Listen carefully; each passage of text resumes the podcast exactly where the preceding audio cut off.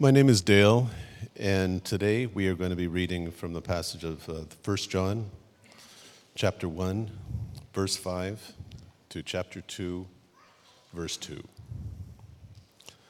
And this is the message we have heard from him and announced to you, that God is light, and in him there is no darkness at all. For if we say that we have fellowship with him, and yet walk in the darkness, we lie and do not practice the truth. But if we walk in the light, as he himself is in the light, we have fellowship with one another, and the blood of Jesus, his Son, cleanses us from all sin. And if we say that we have no sin, we are deceiving ourselves, and the truth is not in us. If we confess our sins, he is faithful and righteous to forgive us our sins and to cleanse us from all unrighteousness. If we say that we have not sinned, we make him a liar, and his word is not in us. My little children, I am writing these things to you that you may not sin. And if anyone sins, we have the advocate with the Father, Jesus Christ, the righteous. And he himself is the atoning sacrifice for our sins, and not for ours only, but also for those of the whole world.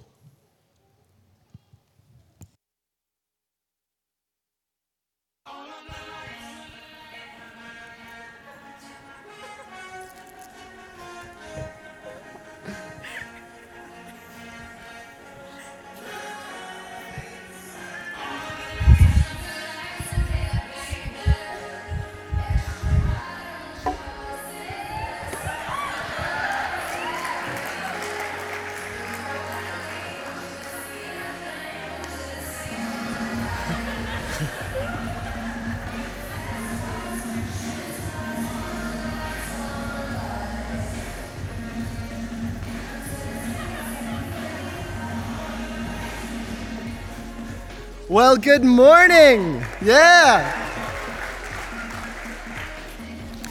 Welcome to Central Heights. My name is Nathan. If we have not met, I'm one of the pastors here, and it's my privilege to be with you today.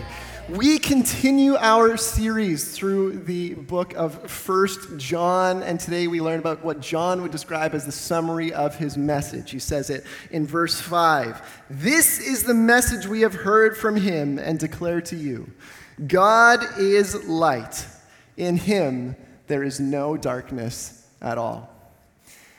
Now, as we jump in today, I chose that song not because I think the song is saying the same thing as what John's saying here. John is interested in describing God as the source of all goodness, all truth, all beauty, that he is perfection itself. The song by Kanye West is saying something slightly different. I choose this song actually to describe Kanye's story because I think it outlines a little bit of what John is experiencing and why he chooses to write this letter. So Kanye, around the time of writing this song, wrote another song called I Am a God, at which point in the song, he has a conversation with Jesus and receives the name Yeezus. If you are unfamiliar with Kanye, this is your introduction. He is a very talented musician and producer and also one of the most narcissistic humans alive. Then 2019 rolls around. Kanye begins to profess faith in Jesus. He actually releases a gospel album called Jesus is King. And on a musical level, it is by far his worst album. He has such eloquent lyricism as to say, closed on Sunday, you my Chick-fil-A, in describing Jesus. It's pretty challenging, it's tough. But he, throughout the course of that year, continues to proclaim the fact that he is seeking to follow Jesus more than anything else, more than fame, more than popularity, more than anything. If you're familiar with Kanye's story more recently, you would know that Kanye has disappeared from the public eye. He has been removed from all levels of sponsorships because he went on an anti-Semitic tirade and has been cast off from society. Here's the thing that's interesting. You heard that he's a narcissistic human being, you kind of chuckle, but now the fact that he claims to represent Jesus and live this way, it just hurts a little bit different, right? This is what John sure thought. Verse 6, if we claim to have fellowship with him, that is, if we claim to have relationship with God and yet walk in darkness, we lie and do not live out the truth. It's a message against the hypocrisy of claiming to live one way, claiming to proclaim a certain type of life, and yet living in a different way. It's one of Jesus' harshest messages, is against hypocrisy. It's also why we think John wrote this letter. We're going to see time and time again throughout this series that John is coming against false teachers, people who claim to know God, who claim the name of Jesus, and yet live in a certain way, teach in a certain way that is far different than what Jesus himself would proclaim. If we start with this image of the fact that God is light and in him there is no darkness at all, I think the challenge that John is dealing with in his day is this question: how can perfect light touch the darkness? How can both those things be true? So to that end, we're going to dig into 1 John, starting at chapter 1, verse 5, and we're going to see that John's starting point is he has a really interesting comment about what fellowship looks like, what relationship with God and others looks like. So read with me in verse 6. If we claim to have fellowship with him, that is with God, and yet walk in darkness, we lie and do not live out the truth. But if we walk in the light as he is in the light, we have fellowship with one another, and the blood of Jesus, his son, purifies us from all sin. John consistently, in the course of this letter, is going to kind of create two divisions. One side, the side of light, the other side, the side of darkness. In this case, the side of darkness is also specifically the side of sin, which John sees as the central issue, that Jesus needs to purify us from all sin. What's fascinating to me, though, is the way that John describes the side of light. In verse 6, God, if we claim to have fellowship with him and yet walk in darkness, John's describing the side of light is the side where we have fellowship with God. And then in verse 7, he continues to use this language, fellowship, but he switches the image. Because John set it up talking about fellowship with God, we would expect verse 7 to read this way: but if we walk in the light as he is in the light, we have fellowship with God, and the blood of Jesus, his son, purifies us from all sin. But John does this little shift in there. He says, if we walk in the light as he is in the light, we have fellowship with one another.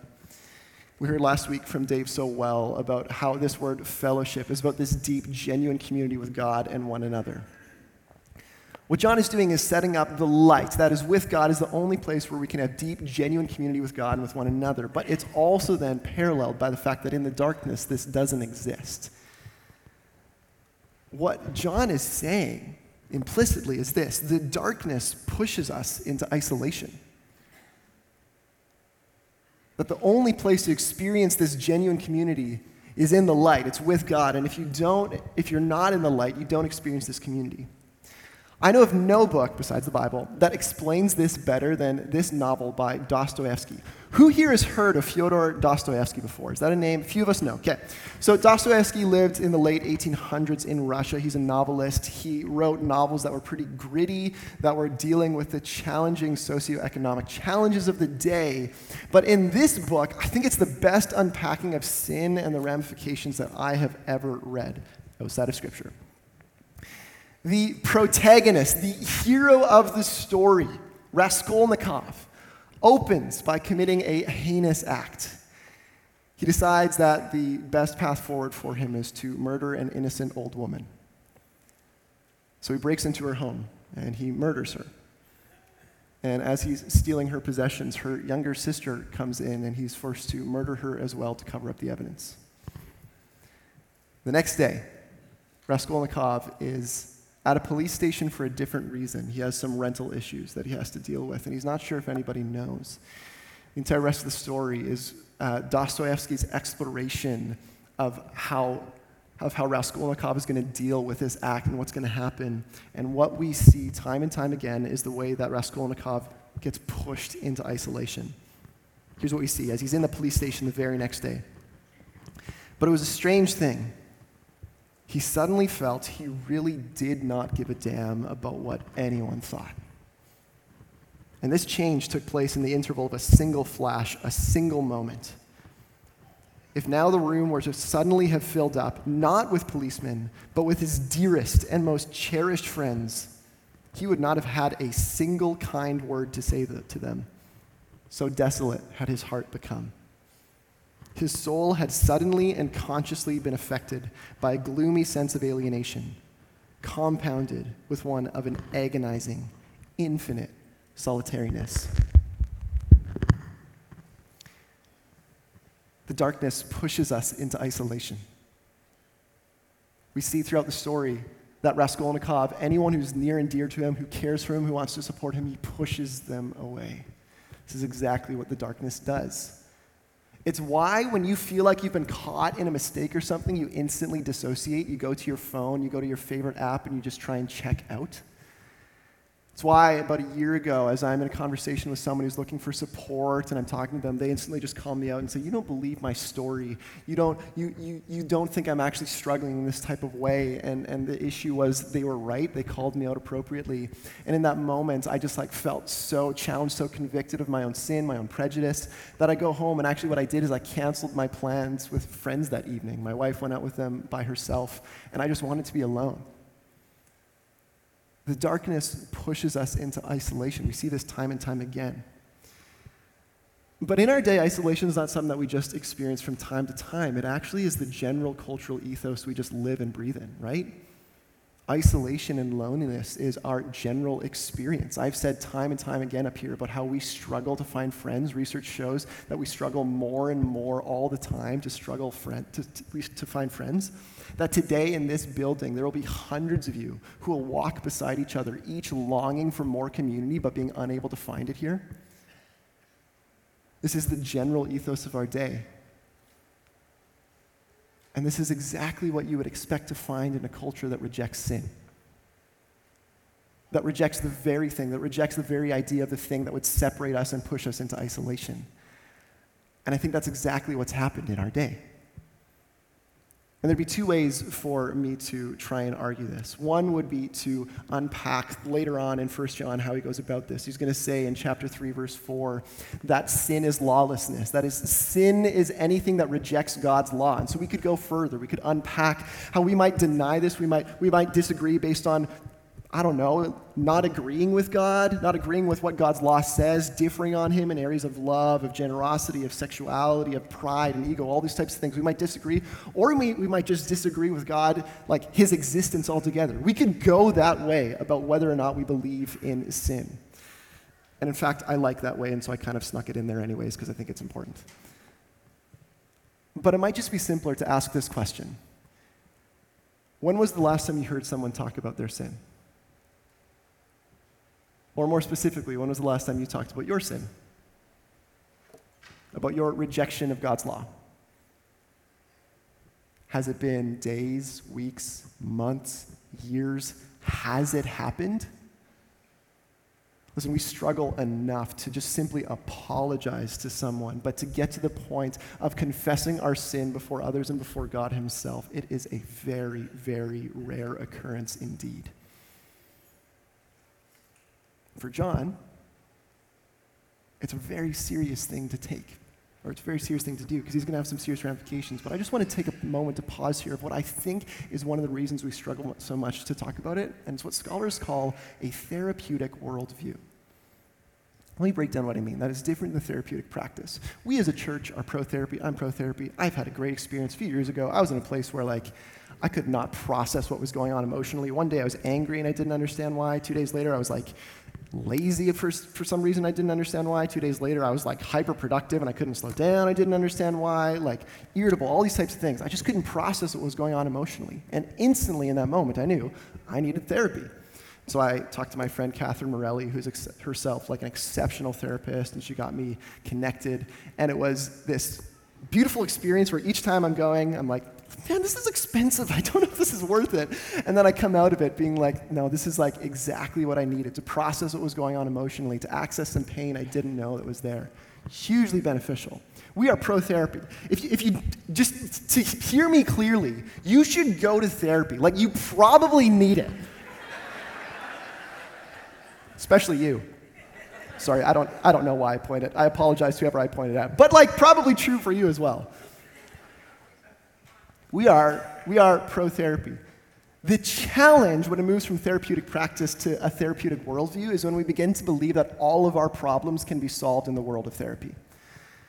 When we believe that all of our problems are going to be dealt with by greater emotional self-awareness and by accessing our pain. And implicitly, when we begin to deny the central reality of sin, which John is going to say is the most important thing that we need to deal with. that ultimately we need the blood of Jesus to purify us from all sins. Here's a quote from Charles Taylor, the philosopher, which is going to be wordy, and I know I like my wordy quotes, but I'll break it down for us afterwards. The triumph of the therapeutic is the desire to do away with the category of sin, which it attributes to some level an ill will to the sinner. The deviant is instead a victim of bad training or illness. He is not there as an agent, endorsing his own lamentable, destructive behavior, someone we should therefore condemn. Rather, he's caught in a cycle of compulsion, from which we can liberate him through therapy. We elevate the therapeutic practice so much to the point that we forget the reality of sin is the ultimate thing we need to be cleansed from.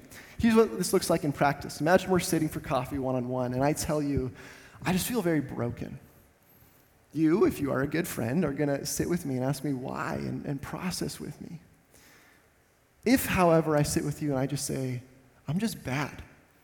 I'm just a bad person. Your gut instinct is gonna be to say, no, you're not. You're not a bad person. Don't use that type of language. It's why we're more familiar, why we tend to resonate with language, how we are all wounded, but we would recoil at the notion that we are all wicked. We're more familiar with categories of pain than we are with categories of guilt. We tend to see the central issue in terms of suffering rather than in terms of sin. And of course, there is some truth to this idea. Jesus came and he healed people. He ended suffering. When he returns, he's going to end all suffering and all sorrow. And we know that suffering can be the root of other issues. We know that hurt people hurt people. We know that these things are true. So again, go to therapy. But continue to recognize this central reality of sin. Because insofar as we are unable to talk about sin, listen to where John is going to push us. Verse 8, if we claim to be without sin, we deceive ourselves and the truth is not in us. If we confess our sins, he is faithful and just and will forgive us our sins and purify us from all unrighteousness. If we claim we have not sinned, which I think we do implicitly when we are unable to talk about it, if we claim we have not sinned, we make him out to be a liar and his word is not in us. Just to see even more specifically what John is saying, we're going to flash three verses on the screen at the same time. So the first one is from 1 John chapter 1, verse 6. Yeah, to the next slide. You can go to it. Thanks. So this is the point where we're talking about hypocrisy, and this is the consequence of hypocrisy. If we practice hypocrisy, we lie and do not live out the truth. That's verse 6. Verse 8 is if we claim to be without sin, the thing we implicitly do when we're unable to talk about it. If we claim to be without sin, now no longer are we not practicing the truth. The truth is not even in us. We are void of truth altogether. Verse 10, if we claim we have not sinned, his word, that is the word that's already been described earlier as the word of life, Jesus himself, the word of life is not in us. In other words, John is serious about hypocrisy. But he continues to recognize, listen, we need to see that sin is our central issue. I think this might push us to understand one of our common experiences today. John has just said that our distance from God is the result of sin, that we lack Jesus' presence because we deny the reality of sin. Well, we talked earlier about how the darkness pushes us into isolation from one another. Here we get to see how it pushes us into isolation with God himself. And I think this is one of the things that, again, is just so common in our day. We are not living in a day where people's primary concerns about God are rational, about does it make sense for God? Can it be a logical type of sense? It is true. That has been one of my issues of faith, is seeing whether or not God can actually make rational sense. But our more typical experiences or struggles with God are like, where are you? If you're real, why can't I see you? Why aren't you showing up? Why can't I feel you? Why can't I sense you? I just want to offer a question into that. Is it possible? Is it possible that your sense of distance from God is based on unconfessed sin? The consistent message of Scripture, start to finish, is that our sin separates us from God. So is it possible that your sense of distance from God is based on unconfessed sin? It might not be. One of the stories we hear of Christian saints throughout history is how many times as you go through the process of maturing in your faith, there is a season where it seems like the presence of God disappears from your life. And in retrospect, they reflect on it as a time where they were learning to follow Jesus, even when emotionally they couldn't feel him. That is a true season, that is real. But I just want to ask the question, is it possible that your sense of distance from God is based on unconfessed sin? And if it is, would you consider confessing it? Would you consider stepping into that? Confession for John is the way you move from the darkness into the light. The darkness has had these central images that he pulls alongside of it. One of them is the image of sin. One of them is the image of isolation. But there's been this other image that he continually comes to, which is the image of deceit. We see this in verse 6. We lie and do not live out the truth if we're in the darkness. In verse 8, we deceive ourselves and the truth is not in us. In verse 10, we make God out to be a liar. There's this central image of deceit he comes to again and again. And the reason he does that is because he is accessing an image from the beginning of creation. He's accessing an image from Genesis 3. So what we see in Genesis chapters 1 and 2 is that God creates the heavens and the earth, and he makes them good.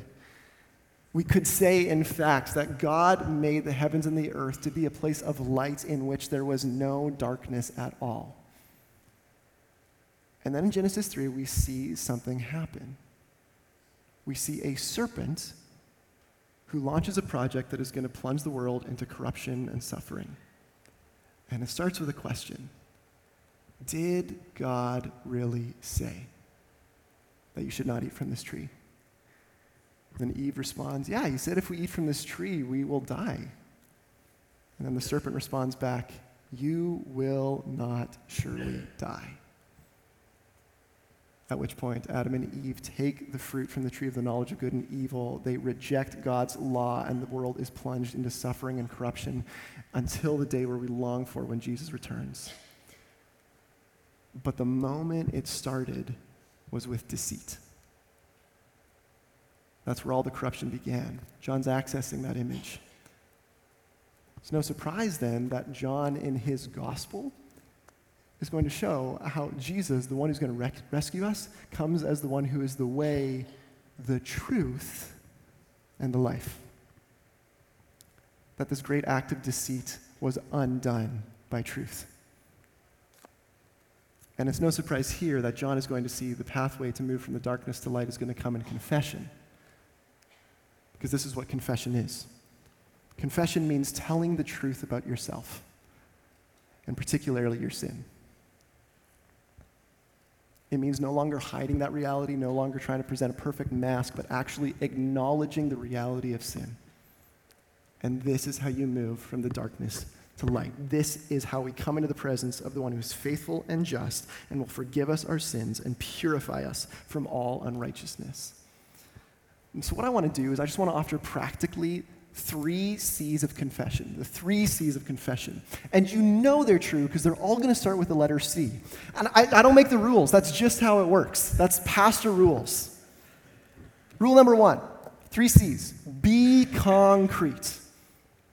John tells us if we confess our sins, not just sin generally, if we confess our particular sins, our tendency is to kind of be a little bit like, I've been struggling with laziness lately, rather than, I just binged all 5 seasons of Breaking Bad in one weekend, right?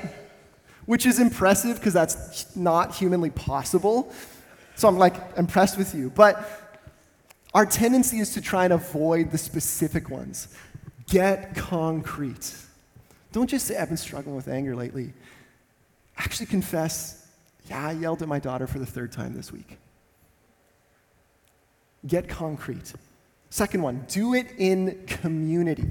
Not only does John here say, if we confess our sins, the plural, rather than if you confess your sins. If we confess our sins, we've already been talking about it on top of this, how fellowship with God, relationship with God gets played out in relationship with others. Sometimes we think, I've said it to God, but I don't have to say it to my wife. If you're scared of what your wife thinks about it, you've probably not thought about saying it to the King of the universe.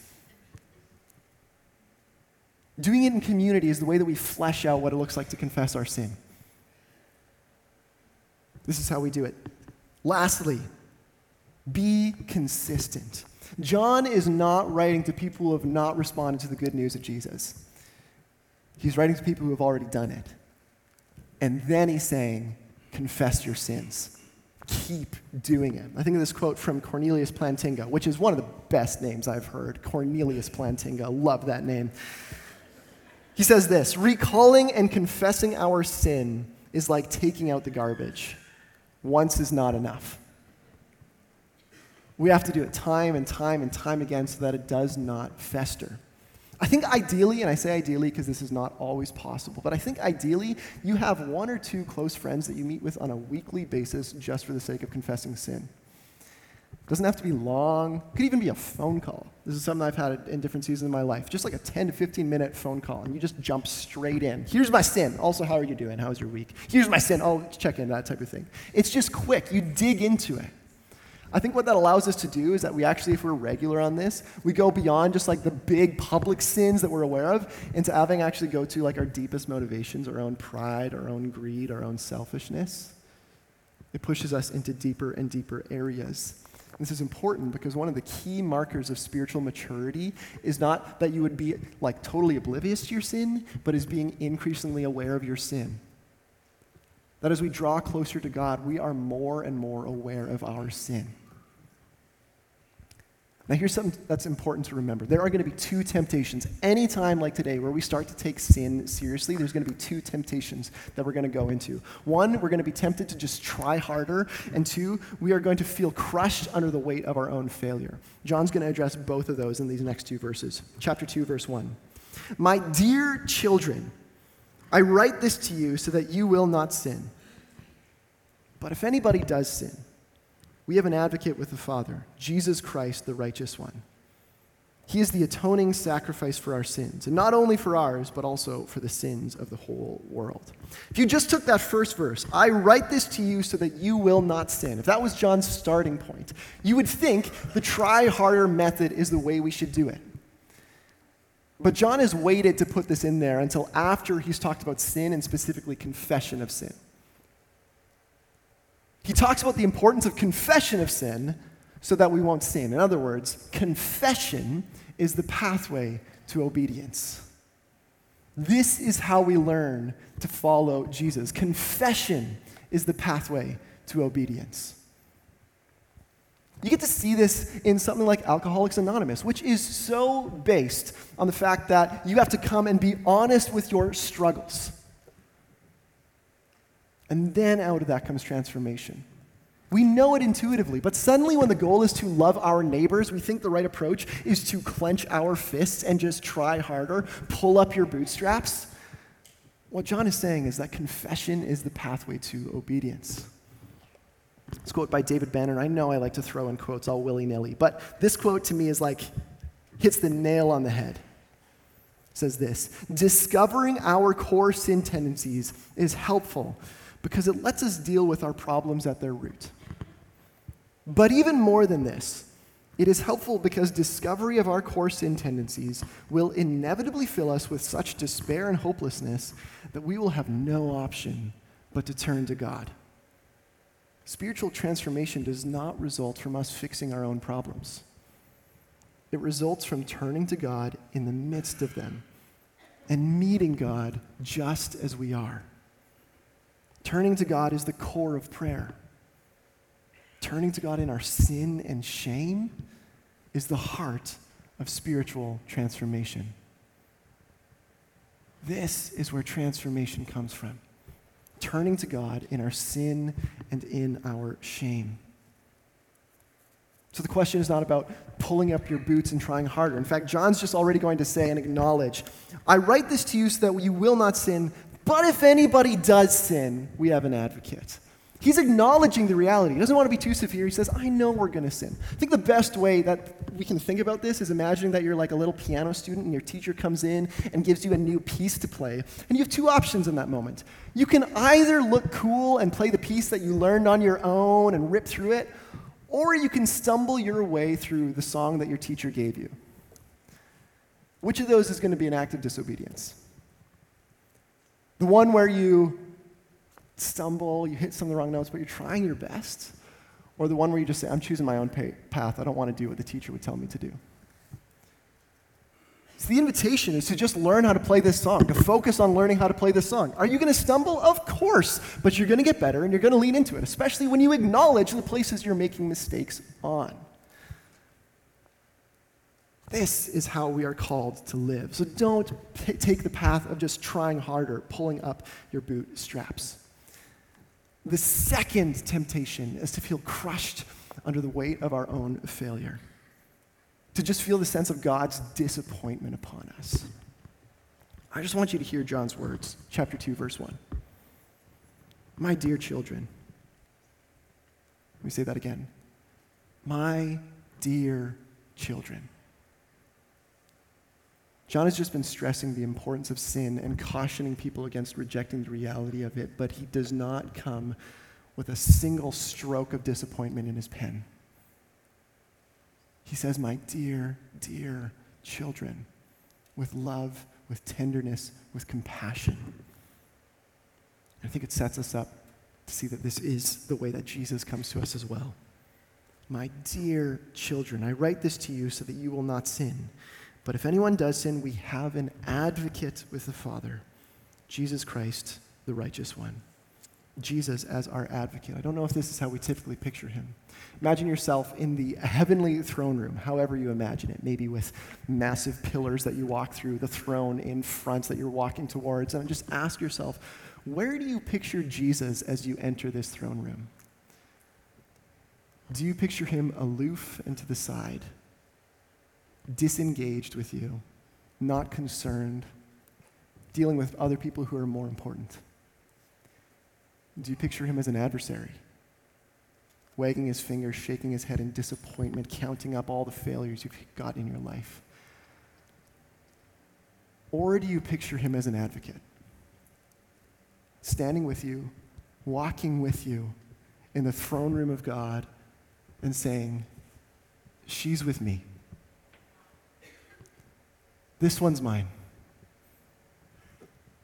This is the one I died for.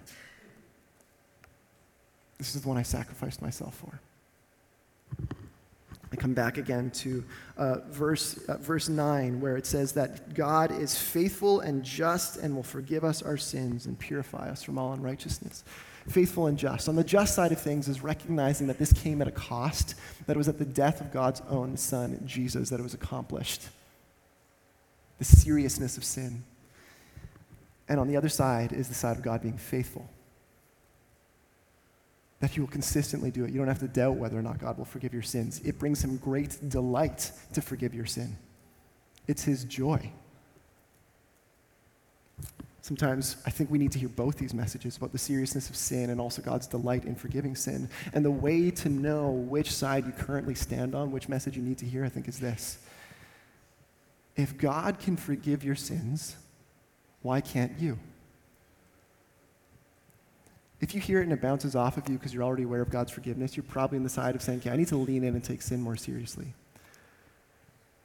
If, however, you hear that and it hits you like a ton of rocks, what you need to hear today is that God is faithful to forgive sins. It's in his character. It's what he does. It's what he likes doing.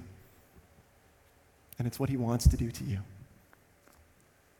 So my final question, what side of the line do you tend to stand on? Do you tend to stand on the side where you need to lean into the reality of sin, to confess it, or just to acknowledge, God, thank you for your forgiveness?